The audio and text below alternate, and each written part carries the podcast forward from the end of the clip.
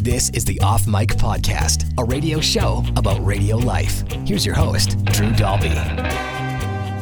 My name is Jonny Staub. I am the morning host at 94.5 Virgin Radio Vancouver and a host at CTV Vancouver for What's Trending, a TV segment. The double threat.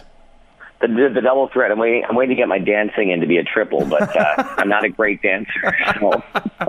That's fair. That's that's not an easy one to master. That's No, quite, quite the pedestal you've set for yourself for that third leg. Very much so. Very much so. Now let's go to the beginning. When did you first know that radio was something that you wanted to do? Uh, you know, I really liked radio growing up. I lived in London, Ontario. Well, I, I was born in Windsor, uh, moved when I was seven to London, and uh, listened to an AM station there called 1410 CKSL. And um, Martin Castles did evenings, who is now Zach Spencer, the driving guy from Global. Uh, and I remember just loving the top 40 and listening to it doing homework. And then when I got to high school, I was in uh, student council and I did morning show announcements on Wednesdays. And one of the teachers said to me, You know, my homeroom class never listens, but on Wednesdays they always listen when you do it. Have you ever thought of doing some sort of thing with your voice or radio? And I'm like, ah. So I looked into it and like I had all the prerequisites. Like I could talk, um, I had good oral care. That's it. Really is an underrated aspect to the industry. It is right. And uh, okay, I got two. Um, let's do it. So that was like the only thing I had that I could work on. So I like that your first rating success was the morning announcements on Wednesdays. yeah, and you know now I'm a morning show guy. So I mean maybe maybe that was like some type of plan. I don't know, but yeah, that, that's my first success story. You need to start working actual announcements into your show now. I kind of feel like I do because I am the jock on on our specific show. But uh, I want to be like yeah, like photography. I remember one time I said uh, photography instead of photography on on the mic in high school, and everyone's like, "You're such a loser." So it's like I still made mistakes then, like I do now. So you looked into it and uh, and got interested in it. Obviously, where did you end up going to radio school, or did you? I did, yeah. So right out of high school, I applied at five schools. I made it into a couple. The only one that my parents would let me go to because it was where they were moving at the time was in Kitchener Waterloo, called Conestoga College. So I went for both radio and television. and which has now worked out now that you're actually doing both. Did you find yourself leaning more one way or the other as you were learning both trades? Yeah, well, as my some of the people that I went to school with, they all knew I'm like, I want to be a weatherman, and uh, I was I was the one of the younger people in the class. I think I was 17 in college, and so they and I had really I all of a sudden developed like adult acne, like later teenage adult acne. So I just didn't look very nice on camera all the time. So they said, why don't you just keep doing the radio route, develop your personality. A lot of radio people move into television later in life, and you're you're a bit young looking. So I wanted to do TV, but I leaned into radio, and that's kind of uh, where it went. Thank God for teenage awkwardness. And I was like really awkward. Like I was going through a growth phase, and I wasn't out in college right away with a lot of people. And God, I'd like a hot, hot mess. So, what was your favorite aspect of the of the radio when you got into it? When you once you started to really get hands on, was it on air all the way, or were there other aspects that sort of caught your attention as well? Well, what I did was I went for a radio station tour because you were told, you know, like start making contacts. So in my first year, I met a guy named Ken Regal, who I still look up to today. He's now in real estate, but he worked uh, in Calgary and Victoria. And he was working afternoons, and he was the MD at CHYM FM in Kitchener Waterloo. And so I went for a station tour, and he had just started there. And he said, My music department is a mess, and I could really use some help. And I was like, Dude, I will organize CDs, no problem. So once a week, I would go in and, you know, just kind of hang out and shoot the shit and get to know him. And then I started to get some FaceTime with some of the other people there, including the program director, Gavin Tucker. And within about eight months, I was hired to do some on air work there. But what I ended up doing was I really liked the music side too. So I started to learn how to program music a little, little bit. And I had a fascination with the on air and music as well. You know, it's funny that this generation of people coming into radio have already started at a disadvantage because one of the most frequent stories I hear about how did you get your foot in the door at your first station? Apparently, back in the day, no music director knew how to keep their shit together, and music CDs were just everywhere. But now it's all at a computer, so it's not like uh, you know some kid from radio school can come in and be like, "I'll organize your files, bot." Like it just doesn't happen. Yeah. No, exactly, Drew. That's exactly it. And I think that's uh and same with like overnights too. It's really sad that a lot of those shifts have disappeared because those were like those entry points where if you really, really had talent and you're really willing to work at it, uh, there were opportunities. And now it's a little bit harder for today's generation. Not impossible, but uh, we we had it pretty good. We were very lucky. Well, and the other nice thing about the overnights is you got a chance to screw up in front of about 25 people as opposed to if you were in a regular day part, a lot bigger audience. And Drew, didn't we screw up? I mean, did we not screw up? well, my my first gig was morning, so I screwed up in front of a ton of Oh. people. Thank God I did overnight. Thank God. I did, well, my first job was I was like, um, they called it co- cottage country traffic. So let me try and give you the gist of this. I'm in like the lower part of Ontario, and a lot of people there on the weekends would, would have cottages, and they would drive. And so my job was after the regular traffic was over, I would go in and give a cottage country traffic report. Now I didn't know any of the routes. Are you kidding me? I don't have a cottage up there, so I'd have to learn what's Caledon or Caledonia or what's this place, what's that place. So, yeah, that was that was kind of where I, I you know cut my teeth. Did you stay in radio school even after you got the job, or did you kind of co-op out? So what happened was, so in my first year, I got hired to do weekend cottage country traffic, and then throughout that summer, they were like, "Oh, we need an op," and then it became like, "Can you op voice tracks?" That's when you had to op a voice track. Yes, I know. And then they just started going, "Well, why don't we throw Jonny on there? Let's see how he does." So I was go- I was going by year two. I was uh, overnights Friday, Saturday, Sunday. Would finish overnights at 5 a.m. Monday morning, go to school. So I did seven days a week. I did five days a week at school, and then three shifts um, in radio. So you did make it all the way to the end, though. I didn't. Um, I was. I know, and you know what? I've been like, I've called Conestoga College, and I'm going to put it out there. I've called them and I said, listen, Matt Lauer, all these people I watch them, they get all these honoree diplomas. I'm like, can't you just honor it? Like, dude, it's been like 18 years almost. Like, can't you just? They said no, but we'll give you that brochure for that Athabasca thing. You know that that continuing education, and then you can get your diploma. I'm like, are you kidding me? So I, I, like, no, I'm not doing that. But um, While yeah, you're so hosting I- a morning show in Vancouver, if you want to do some correspondence courses, then we'd be willing to say that you are fit to be a broadcaster.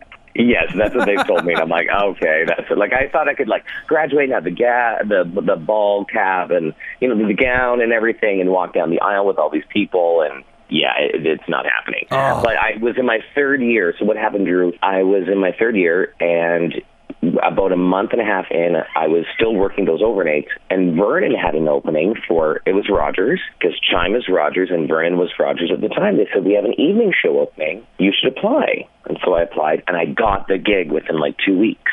This is Vernon, And BC. Vernon, BC, my first full time on air gig. So I went. I was like, oh, I'm in my third year.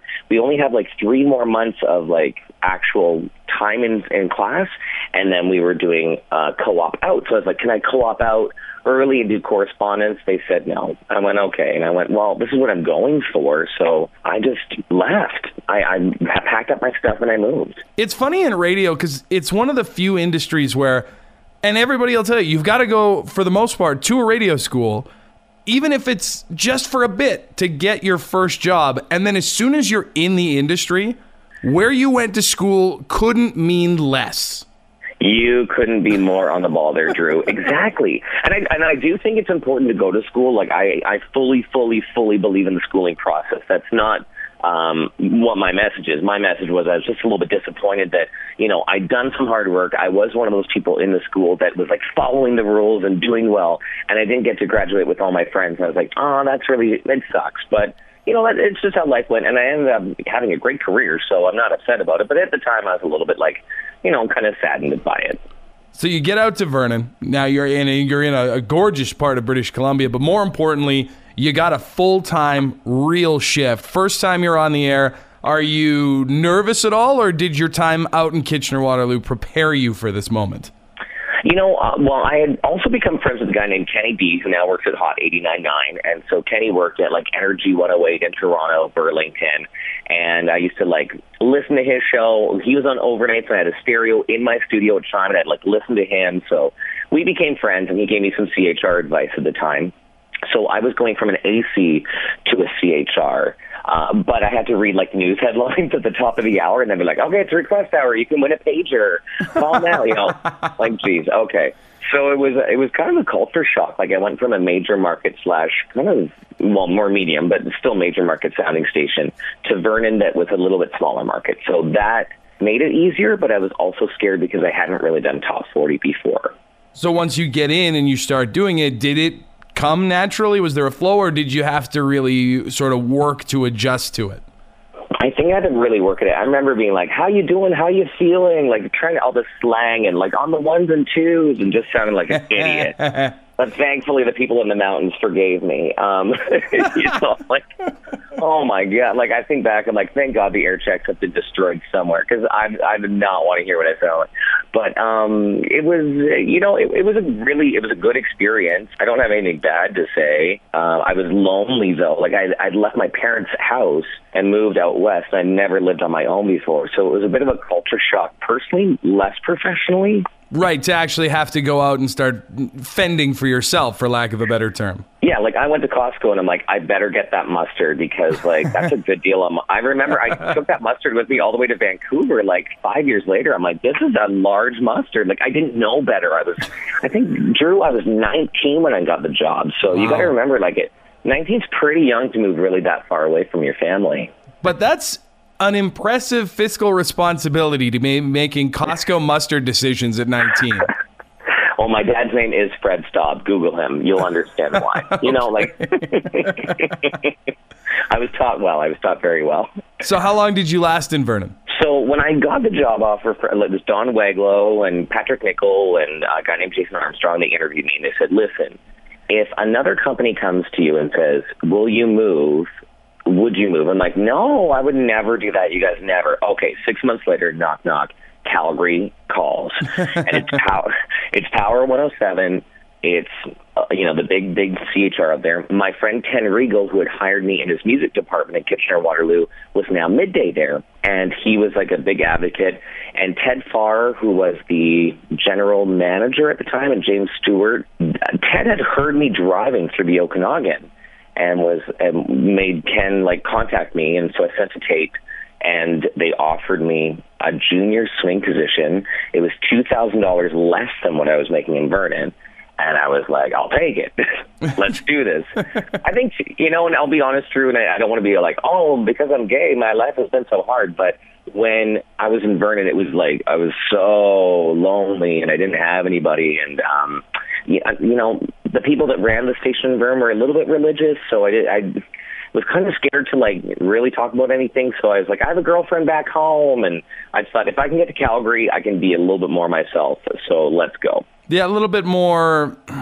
I want to say metropolitan. Little, yeah, free thinking, a little more liberal, a little more open minded to that sort of thing. Whereas, like I said, like I, I know Vernon, I love Vernon.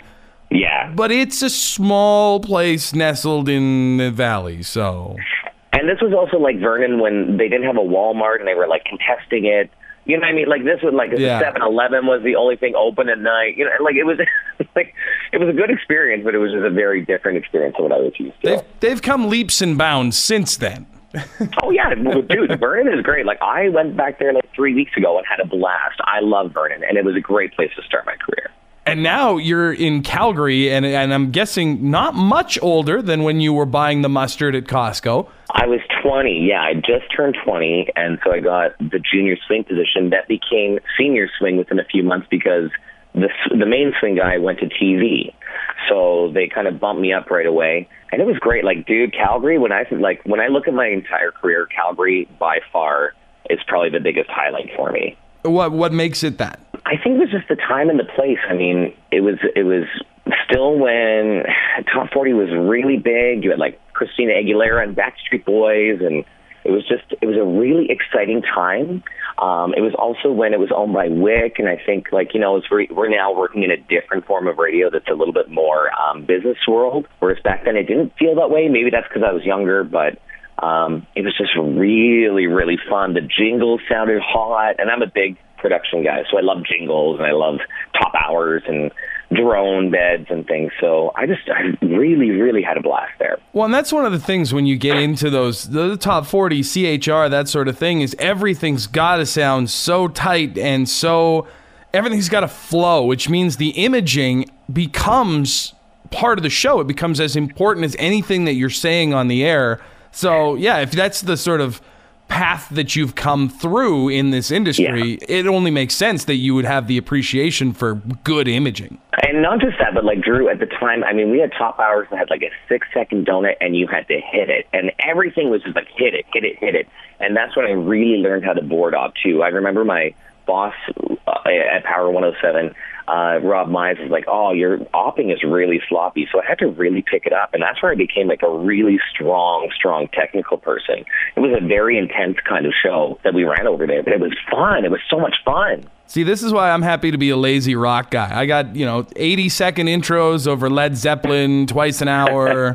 I don't have to do any of that stuff, but I am always impressed. I love watching. You see, like the old time air checks that that are starting to make their way onto YouTube now. The guys would shoot mm-hmm. videos, and they're flying around the studio, throwing carts in and moving faders up and down and getting in and getting out in between song breaks and even just like a, a sing in on a song and then they'd come in for a quick second and hit that second post and it's like man nobody's doing this anymore yeah, there was like I remember She Bangs Ricky Martin was like a 28 second intro, and you could like hit it at 13, 18, and then at the full vocals, and you would just you'd map around your wording, and it was just like juicy, and you just oh, like thinking back on it makes me smile even right now of how much it was just so fun. It was so so fun. I loved it, loved every second. The people that worked there, like I worked with such a great, talented crew that taught me a lot. It was great just so much fun. And that's one of the really important things, especially if you can get some time at a young age in a major market. Not easy to do, but if you can, it generally means that you're working with some real veteran types that have the experience. And for the most part, once you're on the team, they've got no problem helping you get better. That's right. I mean, I worked with like Carter Brown, who now does mornings in Ottawa. I've uh, Roger Rhodes, who's still in Calgary. Maz McFly, who's now on Kiss in Calgary yeah, like really, my girlfriend Fraser, she got hired for mornings there. Fraser, really popular from Winnipeg. Just like really, really cool people.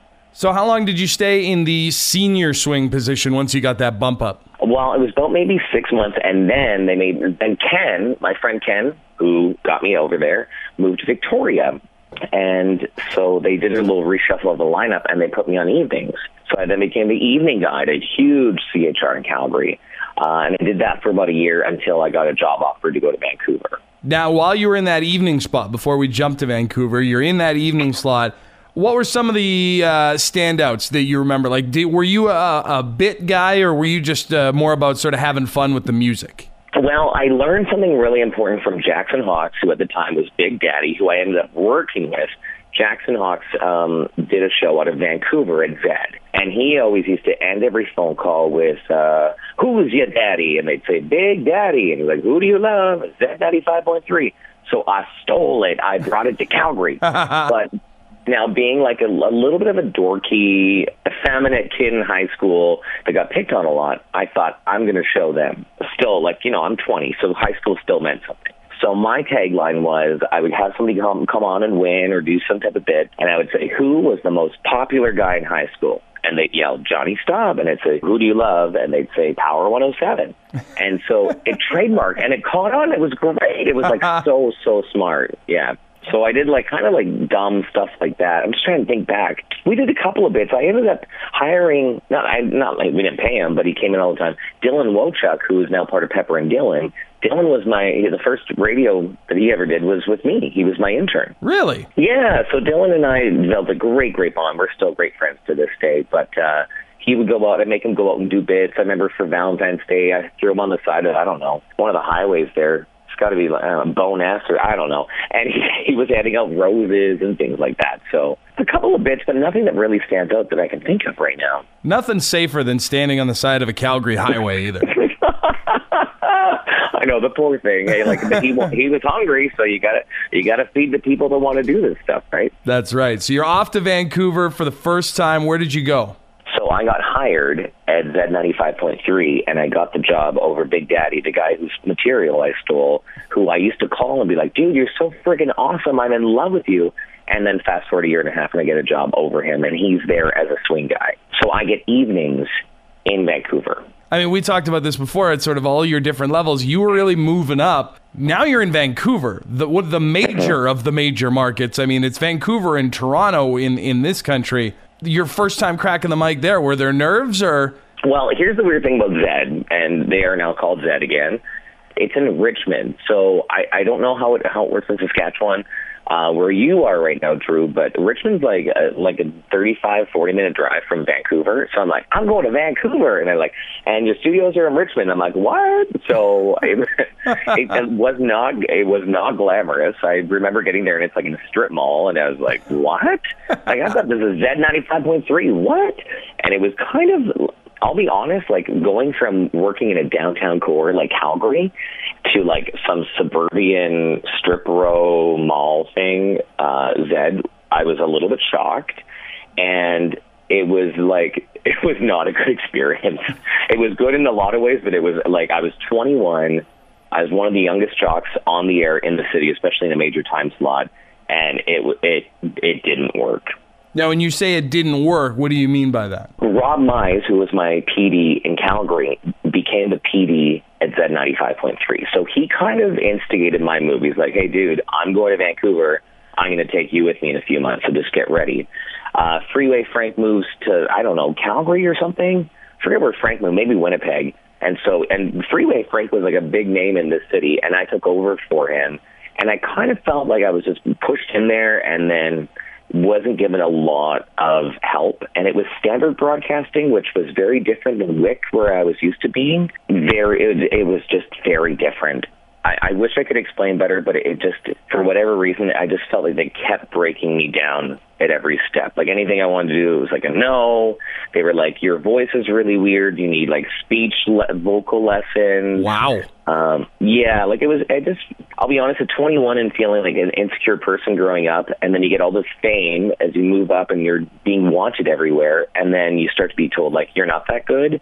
It really crushed kind of my confidence, and I think mixing that with where I was was like a disaster. It was a huge disaster for me. Well, and it's it's quicksand. You know, you you get in there and things don't go. You, you had something successful going in Calgary. Now you're in Vancouver, and it doesn't jump right off the bat, and you you don't have the support of the management.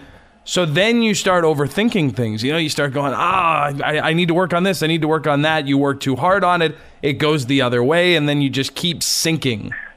And that's a great analogy. You do feel like you're in quicksand, and then I don't know, like I think I just became like really defensive. And again, I'm really young at the time too, so I, you know, I'm I'm insecure internally. I'm scared as shit on the outside, so I become like defensive and almost probably not as manageable and looking angry. So it just was like, you know, I look back on that time and I'm grateful for it. And Zed is a great station, but for whatever reason, it just didn't work. And and um, and I was really sad because I loved streaming Zed. I always thought Zed is such a great station, which it was. But I just, I for whatever reason, I didn't fit in there. So was it you that initiated the the split from Zed, or was it the other way around? No, dude, I got fired, Fi- full out fired, absolutely fired. I what happened was uh, I'd been there for about eight months, and I actually got mono. Like I was in the hospital. I dropped thirty pounds in a month. I looked fantastic. Ooh, I looked the, oh like I could go to the club and get some, but um, I was sick. I was really sick. So uh, I got back, and right away they were like, "Just a heads up, like this isn't working, and you need to give us your badge, and here's two weeks severance, and good luck in Vancouver." And that was it. Like it was, it was a clean cut.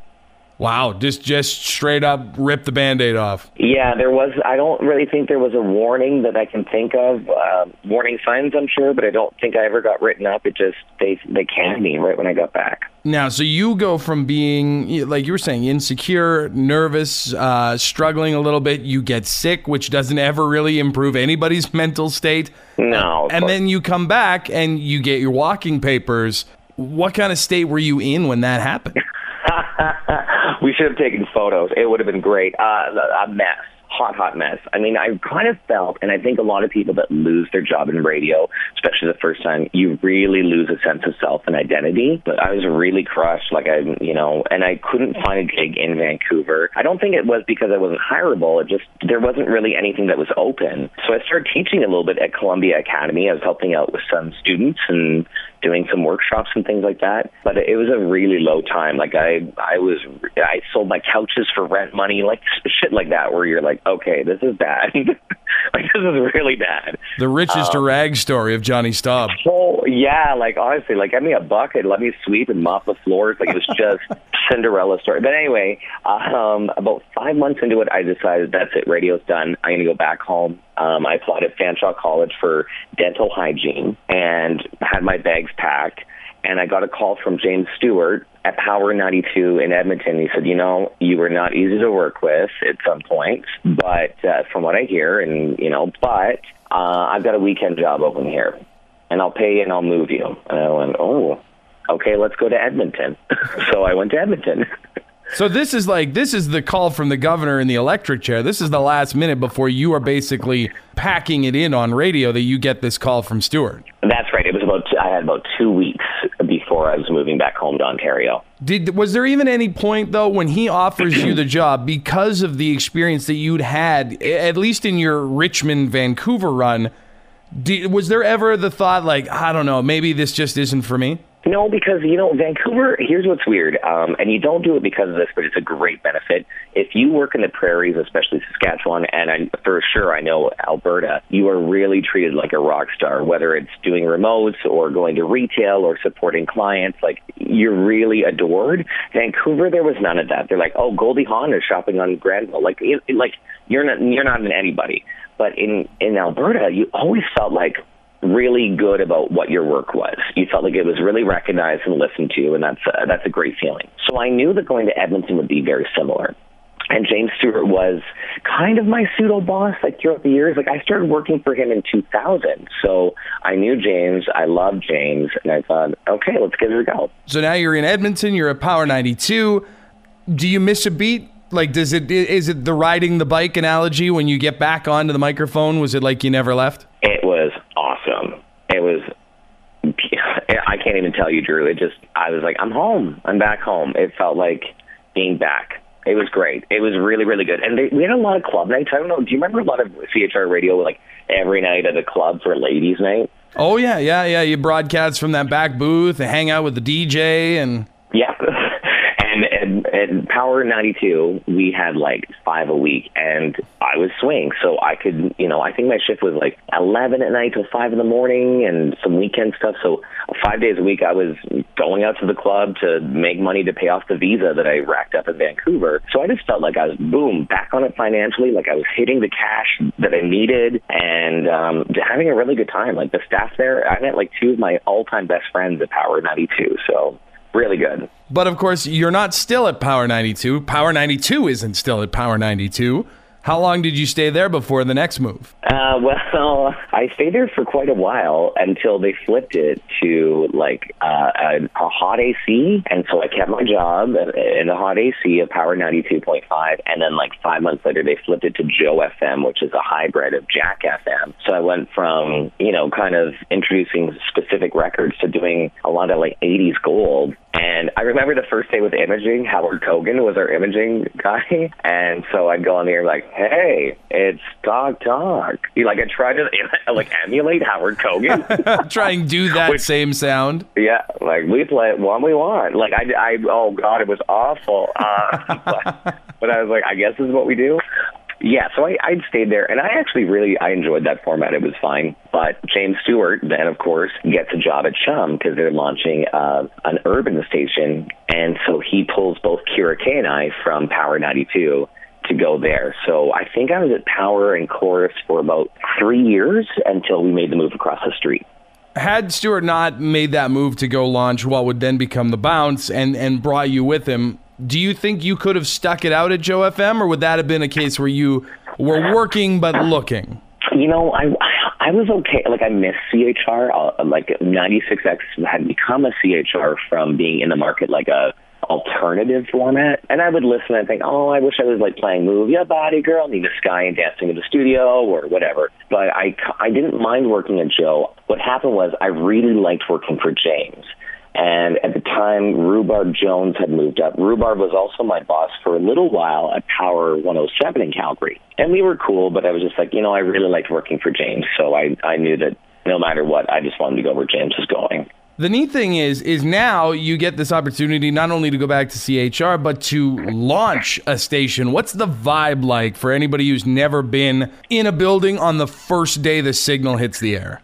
Oh, it's so dope. Like, it, dude, it, yeah, if you ever get a shot to do it, I, I highly suggest it. It's a little bit chaotic and disorganized. We were up in like felt like an, an office that an accountant would work in because the studios weren't finished. um, uh, God, like I remember, I was the first state. Like I'll put it up there. I was the very first voice on ninety one seven to bounce. So that was kind of cool. That was a good feeling. It, it's it's cool. It's a little bit disorganized, but you think like I'm part of the le- like the legacy of what this brand will be one day. Like when you look back, we will be the first people ever hired, and that was pretty cool. Yeah, you can't talk about 91.7 The Bounce in Edmonton without, at the very least, a cursory mention of Jonny Staub and and, uh, and, and the rest of the crew that was there at launch day. That's right. You know what I love that James did, and I suggest this for anyone that launches a station. Um, we all got assigned a number in accordance to when we were hired. So I was Johnny Five. Like my number was number five. It was on the business card. It was really cool. And I thought, oh my god, I'm like short circuit Johnny Five. How great is that? Which is a movie, by the way. But I um a great yeah. movie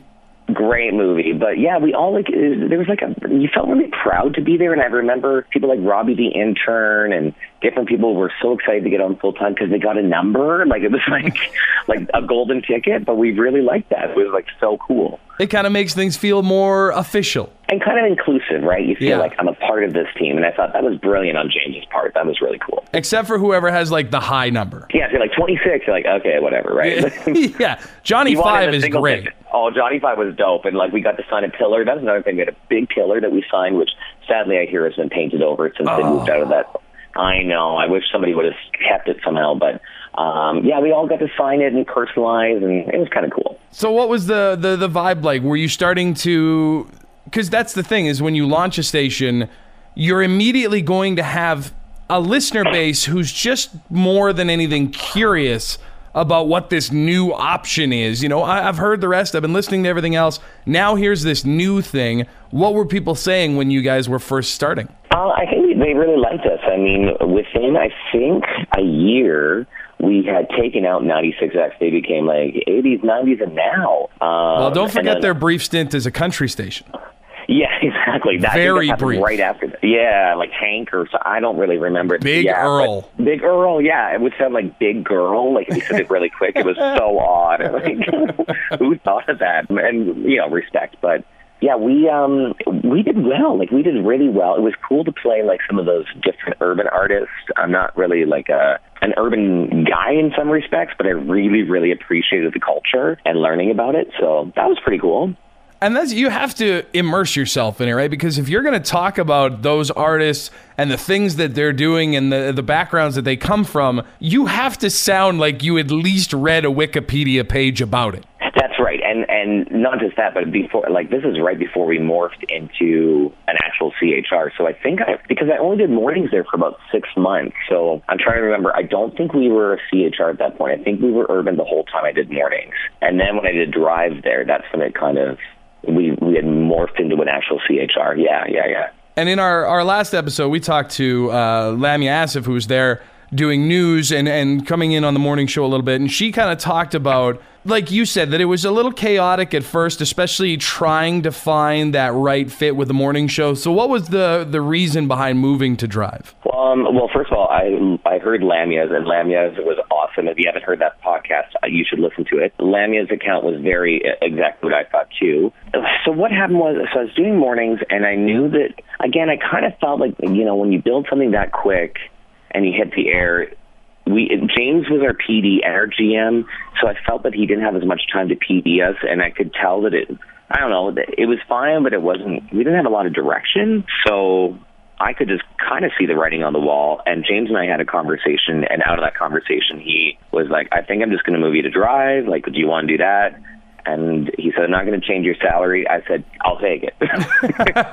why, why not at that point? well, you can imagine how much I was making for mornings and at the same time, right? But Yeah. so, and it was sad because Kira Kay is one of my best friends. I was just in her wedding a few years ago, and we were were hired as a morning show team. So that was really, it was hard because I love Kira, but uh, perhaps we didn't have the same magic that we do in person on the air. But I was excited to do Drive because I, I don't mind working on my own. And, um, and I knew that it was just my vision versus trying to put two visions into one show. So yeah, it just kind of happened. They moved Brad Kelly into mornings. That didn't work for very long, and then Pepper and Dylan kind of moved in after that. And you mentioned that Dylan started out as your intern of sorts when you were in Calgary. What was it like? Now you're there, and all of a sudden he's in with this, you know, what ended up being a fairly successful morning show with him and Pepper and Robbie and Lamia. What was it like watching all of that from the sidelines? Oh, you mean getting eclipsed? Well, I didn't want to say it, but It's fine, please. I'll say it. It doesn't bother me at all. You know, um, Dylan. I'm I'm very proud of Dylan. Dylan is a hardworking guy. He's so smart. He's he's awesome. We did have a little bit of. You know, I forget. I'm trying to remember what happened, but we did have a bit of a contretemps where we weren't friends for a little while, and it was around that time. It, it didn't stem from jealousy. I think what, Dylan had become also the APD or something. And I remember thinking around that same time, I was like, I really want to get into management. I'm not sure how I'm feeling about this on air stuff, and I'd like to do management and on air. And then he had gotten it, but he didn't tell me, or I don't. It like again, long time ago. So we kind of stopped being friends, and I was. It was hard. It was hard to see him succeed when I was kind of failing, and I wasn't happy. I was in a bad relationship at the time too, so I think it was a lot of personal stuff and kind of work stuff all into one. But I, I was proud of him, but I was also a little bit like, yeah, it, it wasn't the greatest feeling sometimes either, if I'm being honest, you know? Of course. And, you know, it is interesting with this job, especially for on air, how you can almost listen to a show and tell exactly what's going on in a guy's or girl's life outside of the station. Because as much as we might try, you know, when we're having a bad day to flip that switch and all of a sudden, hey, we're your best friend on the radio, except without the shitty radio voice.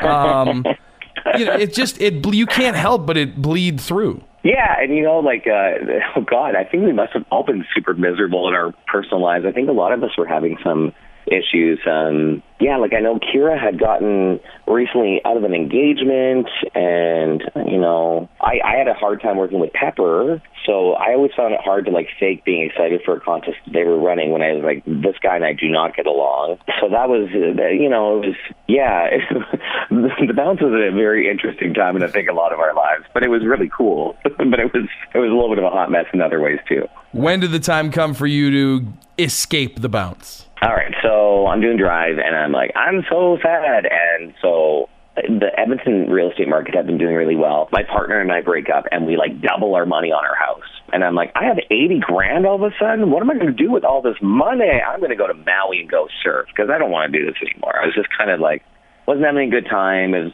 you know, it was a good station, but I was like, I don't know, this is not, I don't know, I'm 26 at the time, 27. So I'm like, I just want to try something new. And uh, I said, here's the deal. If you guys, music director was open. I said, if you won't let me get into management now, I'm going to just take off. Like, I'm good. And so they let me become music director.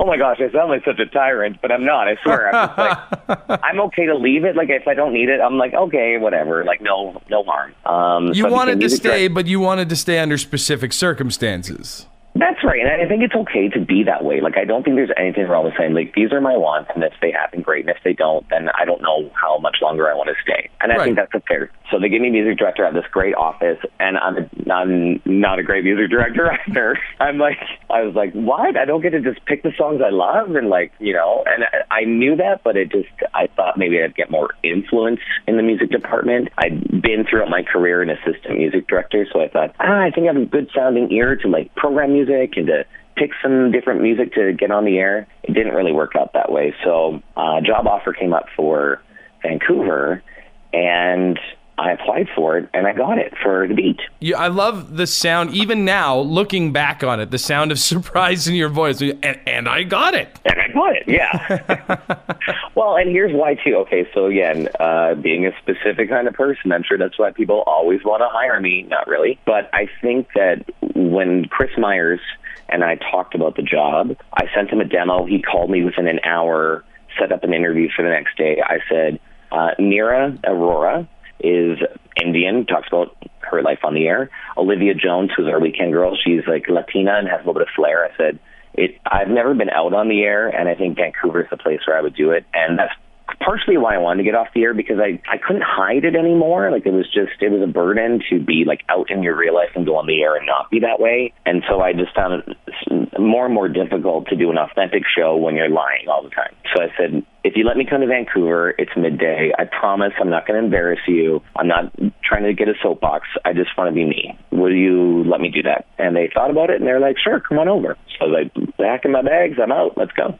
And you look at it, right? Like I talk about things with my wife and my daughter all the time. It's your personal life is so much a part, especially with CHR. It's so much a part of, of how you can connect with the audience. And here's this major section of your life that up until this point, you know, whether it was by your choice or PD sort of decree, it was just, ah, I can't take this to air. So you've just cut.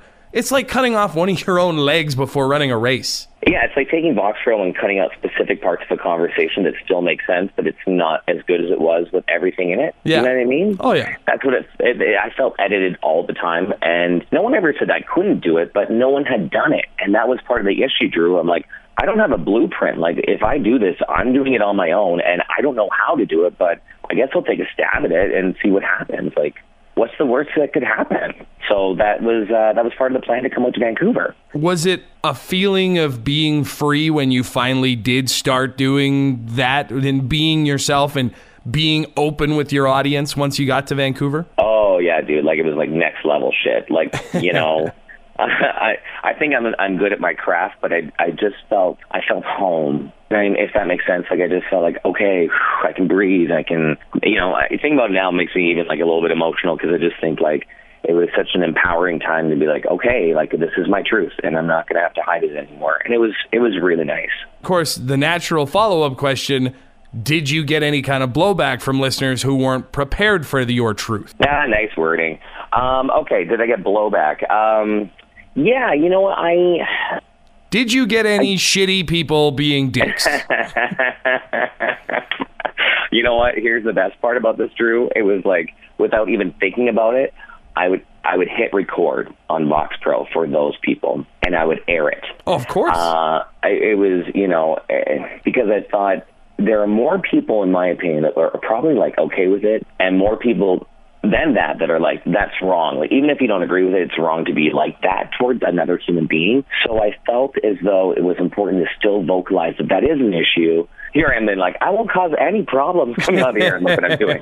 But I just thought it was important to showcase like all different aspects. I get a lot of calls that were positive. I didn't want to make my entire show about that, but I think the first little while it was okay to throw on some of those phone calls. But yeah, for the dick phone calls, I made sure they went on the air that way. Then people would call and it would, it would light them up a bit. It was cool. It's always interesting if you build that relationship with your audience and it can happen quickly because like you said like you hadn't been there a long time but they'll fight to defend you if they feel like someone is is attacking you. I mean, I, I obviously my issues are not nearly as widespread or um, mainstream as yours. I complained about getting cut off in a uh, grocery line once on my show. Uh, a woman called in and just lit me up about being angry and negative and complaining. and I same thing, hit record and threw it on the air and the rest of my show just became people calling it like it was like I, I could put the show in autopilot at this point because I have enough phone calls to go three more hours. Yeah, and it's like fun. Like it's kind of cool. I mean, you don't want to do that every day because I think it's like you have filet mignon every day. It doesn't taste like filet mignon, but right. Uh, it definitely feels it feels good. I remember after one specific time, somebody was just really, really vulgar and like pretty nasty, and I I put it on the air, and like you said, like for the rest of the show, it was just nonstop calls. Like I couldn't keep up with them, and I took my journal to the beach that day, and I sat on the beach, and I'm like, you know, I kind of feel like at this point, personally, I've made it. Like I don't I don't know if I could explain it better, but I just felt like okay, like of course it was something mean that someone said to me and it hurt, but people have my back, and that's like such a good feeling to know yeah to know that you have you have one loser that feels better about themselves by making someone else feel like shit but you have a hundred people to counter that one person that's like, no, that guy sucks. You're awesome. Fuck him. Yes, and what was really cool is whenever I ended a phone call, I was never nasty towards the person. I'd like, I'm really sorry you feel that way, and if they like abruptly hung up, I was just like, you know, guys, this is the world we live in, but we're gonna play some music and we're gonna feel better about ourselves. And like, you know, we wake up every day and our mirror reflects ourselves, not that person. So good for us. You know what I mean? Like, just like it was never like mean spirited back. I just kind of was like, okay, let's move forward. Yeah, you put the positive spin on it and and just keep going forward. And and, And it- obviously, it's done all right for you. it's done. Yeah, I think it's done okay. And I was one of the first people I think that I, you know, correct me if I'm wrong, but you know, that started to to get that path going. Now, I mean, you look out in Vancouver, Maddie B is out, Drex is out. You know, uh, Corey, Pri- uh, no Corey Ashworth, who is who's now doing some work. Like, you know, there's just people that started to also feel comfortable. I'm not saying it was because of me, but it just was now allowed in the market. Well, and every person that moves towards that, right? Like even if you're the first one, then maybe that makes the second one feel okay, and the third one feels okay from that, and it just starts to to open the doors. And that's why you know when we talk about things like I know you guys in Vancouver just had Pride Week, we had it here in Regina. Uh, about a month ago, and, and a lot of people would go on the air and would talk about the reason that we have this is not so that we can have some fancy, silly parade or anything like that. It's fun, but it's also to show people that are still hiding their their true selves that it's okay. Yeah, it's it's kind of more courageous, isn't it? Like it's there's and it's still of course the the message is fun and upbeat, but there's there's a courage that goes along with whenever you have to be yourself, whenever you're living within your truth, no matter who you are or what you deal with, the more you're truthful, the more beautiful you are. At least that's my opinion, right? So it's um yeah, it, it's pretty cool to be able to have that ability here in this market and on the air to have have that be recognized and celebrated. That was really cool. I'm trying to do the same thing out here, but for fat guys. That's Well, how's that going? I mean, I'm I'm seeing a lot more of them. So like dad bod and all that. yeah, kind of oh, stuff? absolutely. I was dad bod way before Leo. Oh, I, I hear you. It's fine. So when does the transition happen where you move towards the morning show? so I did middays for about five years, and guess what? I started to get a little bit complacent. Could you imagine me? um, There's a theme So- approaching here. There's a theme. The the beat was like so much fun for the first, I'd say, like two and a half years, three years, and then PPM came in, and on midday, I was like, oh, PPM midday was not the most fun. Uh, it was challenging in good ways, but I was just like, ah, I think I'm getting ready more to do more talking, and I would love to do mornings. I started filling in for Kid Carson, and so I became his primary fill-in for the last like two years, and I really had a good time. And I would say to my bosses, like, you know, if something comes up in a different market or, you know, down the road, I'd love for you to keep me in mind. If there's a mat leave or something, I'd love to do some fill in. And then Kid Carson left one day. He, you know, and there's, what a story. That, that in itself is like just, and I don't know if you want to go into it, but it's a juicy, good story. So, Well, we've had Ryder on to tell his side, and I have an invitation out to Carson to come on this show to tell his side, but I have yet to hear back from him. Well, you know, um, first of all, I should say I really like Kid Carson, and I like what he does on his show. I I have been a fan of his work for a very long time. And you know, I'm a big Ryder. I consider a very good friend. Like I love Ryder and his wife and his child. So I felt bad that my friend had lost his job for a kid to move over there. But the reality was, uh, yeah, it was like a Tuesday. Uh, I was filling in for kid later that week, and uh, my boss seemed really. Um, I don't want to say happy, but my boss Curtis Strange just seemed like a little bit lighter that day for some reason. And he said, "I need to see you at two o'clock." And I went, "Okay." And I'm like, "Oh, great! I'm having a shitty show, and great."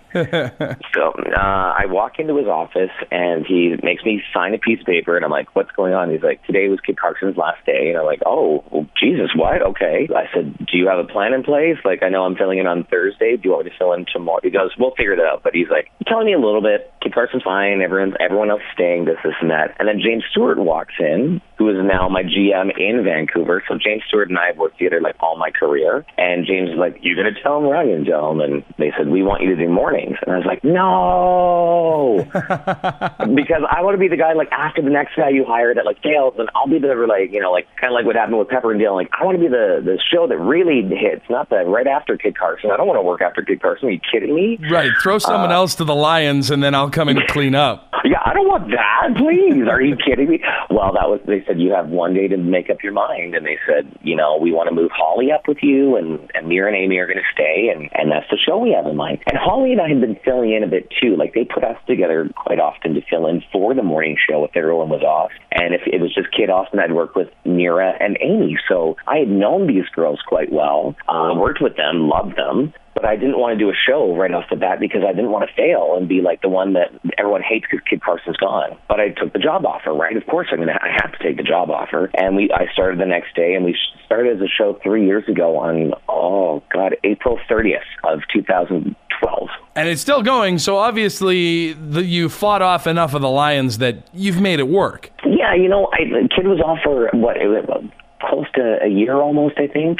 He had been off because of the whole, or six months or something. It was hard at first. I mean, people loved Kid Carson they loved him, and here we are. And they said, "We liked you better on your own show. We don't like you guys as a show." And oh God, here we go, right? But part of the deal was when they offered me mornings, they said, "Please, James, I did this with you in Edmonton. Like, you need to give us proper support. Like, we need consultants, we need like budgets and th- like, please don't just put us out there to fail. Like, let us do a good show and give us all the proper tools." Which I feel like they really did. Like, it was they did a really good job of really supporting us. A lot of air checks, and um, it was a really, really good growth experience. And was this the solution to be able to talk more? Was this the solution for your complacency? Yeah, I really liked it. Although it's so funny because when I got the job, I was like a secondary host, which was I never wanted to be the lead on a on a show. I don't like being lead, so I was kind of like a co-host that if someone was off, I would do entertainment or I would do traffic and weather, and I like that. I like variety. It keeps me spiced up. Um, and then six months after we launched, they kind of retooled our show and they put me as the kind of jock of the show, like the opener, and I talk between songs. And I was like, "Oh man, really?" like, but they they switched it up, and it's been working. So it's like, okay, it works, so that's good. Um, That's what you get for yeah. all your fancy board op skills. Yeah, great. Thanks a lot, Power 107 uh, no, but it's uh, no, it, it's been working really well. I mean, the numbers prove it themselves, right? Like the the numbers are out there, and I'm very proud of our numbers. And it's not to throw it in anyone's face, but we've held and grown numbers, which is very exciting. That's such an exciting feeling. And part of the risk, right? I mean, if you leave and you go somewhere else, you hope to take numbers. If you stay and you grow something, you hope you maintain numbers. And that's what we did. So it, it was really good. You said it's been three years since the show launched? Just over three years. Yeah, we just hit three years back uh, at the end of April. So we've got to be coming up on your next uh, bout of complacency. Where are you going next? well, you know, um, TV shows like Star Trek Voyager, Quantum Leap, anything that kind of gets you back home. That was one thing that was important. You know, my family's getting older. I've not been back home in almost 16 years. That was something that was important to me. But um, you know, it's hard to say, Drew. I, I love what I'm doing right now, so as long as I love it, that's a good sign. But I always wanted my whole career to go back home, and I never did. And I don't know if I if it's the smartest move to go back home yet. When you're not known in the market, like, and I would only probably do Toronto realistically, you know, you have to work hard. You have to go out to openings and different things, get your face out there. And, you know, I'm at an age too where I'm very, I enjoy my life. I have a very comfortable life. So to think of having to go that extra mile, I, I really have to be motivated by something that I'm really engaged into to want to do that stuff more than what I'm doing now. My mom was out here visiting and she goes, babe, you will, you are doing so well out here. Like, I think it'd be foolish to come home. You just keep doing well and fly home or we'll come out here. And same as my dad, my dad who, you know, would like me to be home. He's like, I think you've got a really good life out there. And like my friends are awesome. Like it's just, it's a really good time. And I think to disrupt it would be foolish at this point, unless it was something like really, really amazing. And so far there's been really good, but nothing enough to really budge me. And so I think I'm staying for a little while. Yeah. To tie in something else that we talked about very at the very beginning of this conversation was that you had an interest in television, but maybe not at that time. The personality, the looks, as much as we'd like to pretend that that's not part of it. It, it is. uh, but now here you are, and you're doing some television stuff, as you said off the top. Yeah, I, I enjoy doing it. I, I don't think I'd ever do it full time. Um, radio is my full passion. I love radio. Like, dude, oh my God, I love it, love it, love it. TV, I like doing. I, I think that, you know, radio is a lot more playful than television. Uh, TV is a little bit more but it, it's still fun, and it's great FaceTime. Like, it's good for your branding. Yeah, I think, I think staying within my realm right now is probably as far as I'd want to go. I'm, unless I was to be offered like a Marilyn Denis slash Wendy Williams kind of show or a roundtable show, that's the only way I'd want to go in television. I wouldn't want to do anything else. So basically, what you're saying is that you owe all of this to teenage acne. Teenage acne is exactly what, like, thank God Proactiv is not around. Uh, Rodan and Fields had not yet launched the infomercials at night. Um, so I was, I'm quite happy with my bad skin back then. Uh, last couple questions I want to ask you. This has been a lot of fun, but uh, these are the questions that we ask everybody. If you had to give advice to somebody who's where you were at all those years ago, uh, no offense, um, all those years ago, uh, getting ready to, to get into radio or maybe in radio school right now and looking at that first job, what would that be?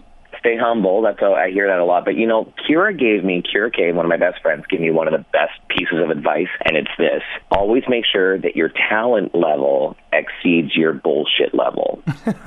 I like that. And and I've always stuck to that, right? Like if I'm going to be demanding and stuff, it better be because I'm talented enough to ask for it. But you have to check yourself. Like if I'm not at that level, do not ask. So, um, you know, be, be excited and, and have a good time, but make sure that if you have any form of bullshit, it never exceeds your talent because otherwise you're going to fail. Two part question. We'll start in Vancouver because obviously it's the market that you're most familiar with. Who are some of the people either established or coming up that you are a big fan of yourself? On the air? Well, I have I have to give a shout out to my roommate Danae Johnson, who does our nighttime show. I think Danae's star, and that's why we live together because I love her and she's amazing. Kevin Getz, one of our weekend guys, who's a young buck who is like super talented. I love Kev Kev. Hmm, in this market, Emily Clark uh, another girlfriend of mine who does uh, she does a lot of video stuff. Like she's really big on YouTube, and I appreciate that she branches out that way. And, and you know, maybe not in Vancouver, but up in Whistler, Squamish, a guy who I know named Tyler Barr. I'm, I'm keeping my eye on him. I think he's a very, very big talent in the making. Now, outside of uh, Vancouver and the interior and all that stuff uh, you've worked in more than enough markets, especially in Western Canada. Is there anybody outside of your market that you uh, would would point to as, a, as an up and coming talent or established? Uh, yeah, you know, like, gosh, we have so many there's so many good people working right now. Um, you know, I love Ian McKinnon, what he's doing up in Edmonton. He's in the same boat I was in with the Kid Carson debacle. So, uh, especially with Pepper and Dylan, he had to take over. I think Ian's a great talent. I love Mark Michaels and Danae and Fuzzy. They're doing a great show. Well, Michelle Butterly is my all-time favorite of all time. She's CHFI middays in Toronto, and Michelle Butterly, I can't, don't even like, I can't even speak right now. Michelle Butterly is my everything. She's my queen. I'm in love with her. Yeah, and I think there's a couple of people like Danae.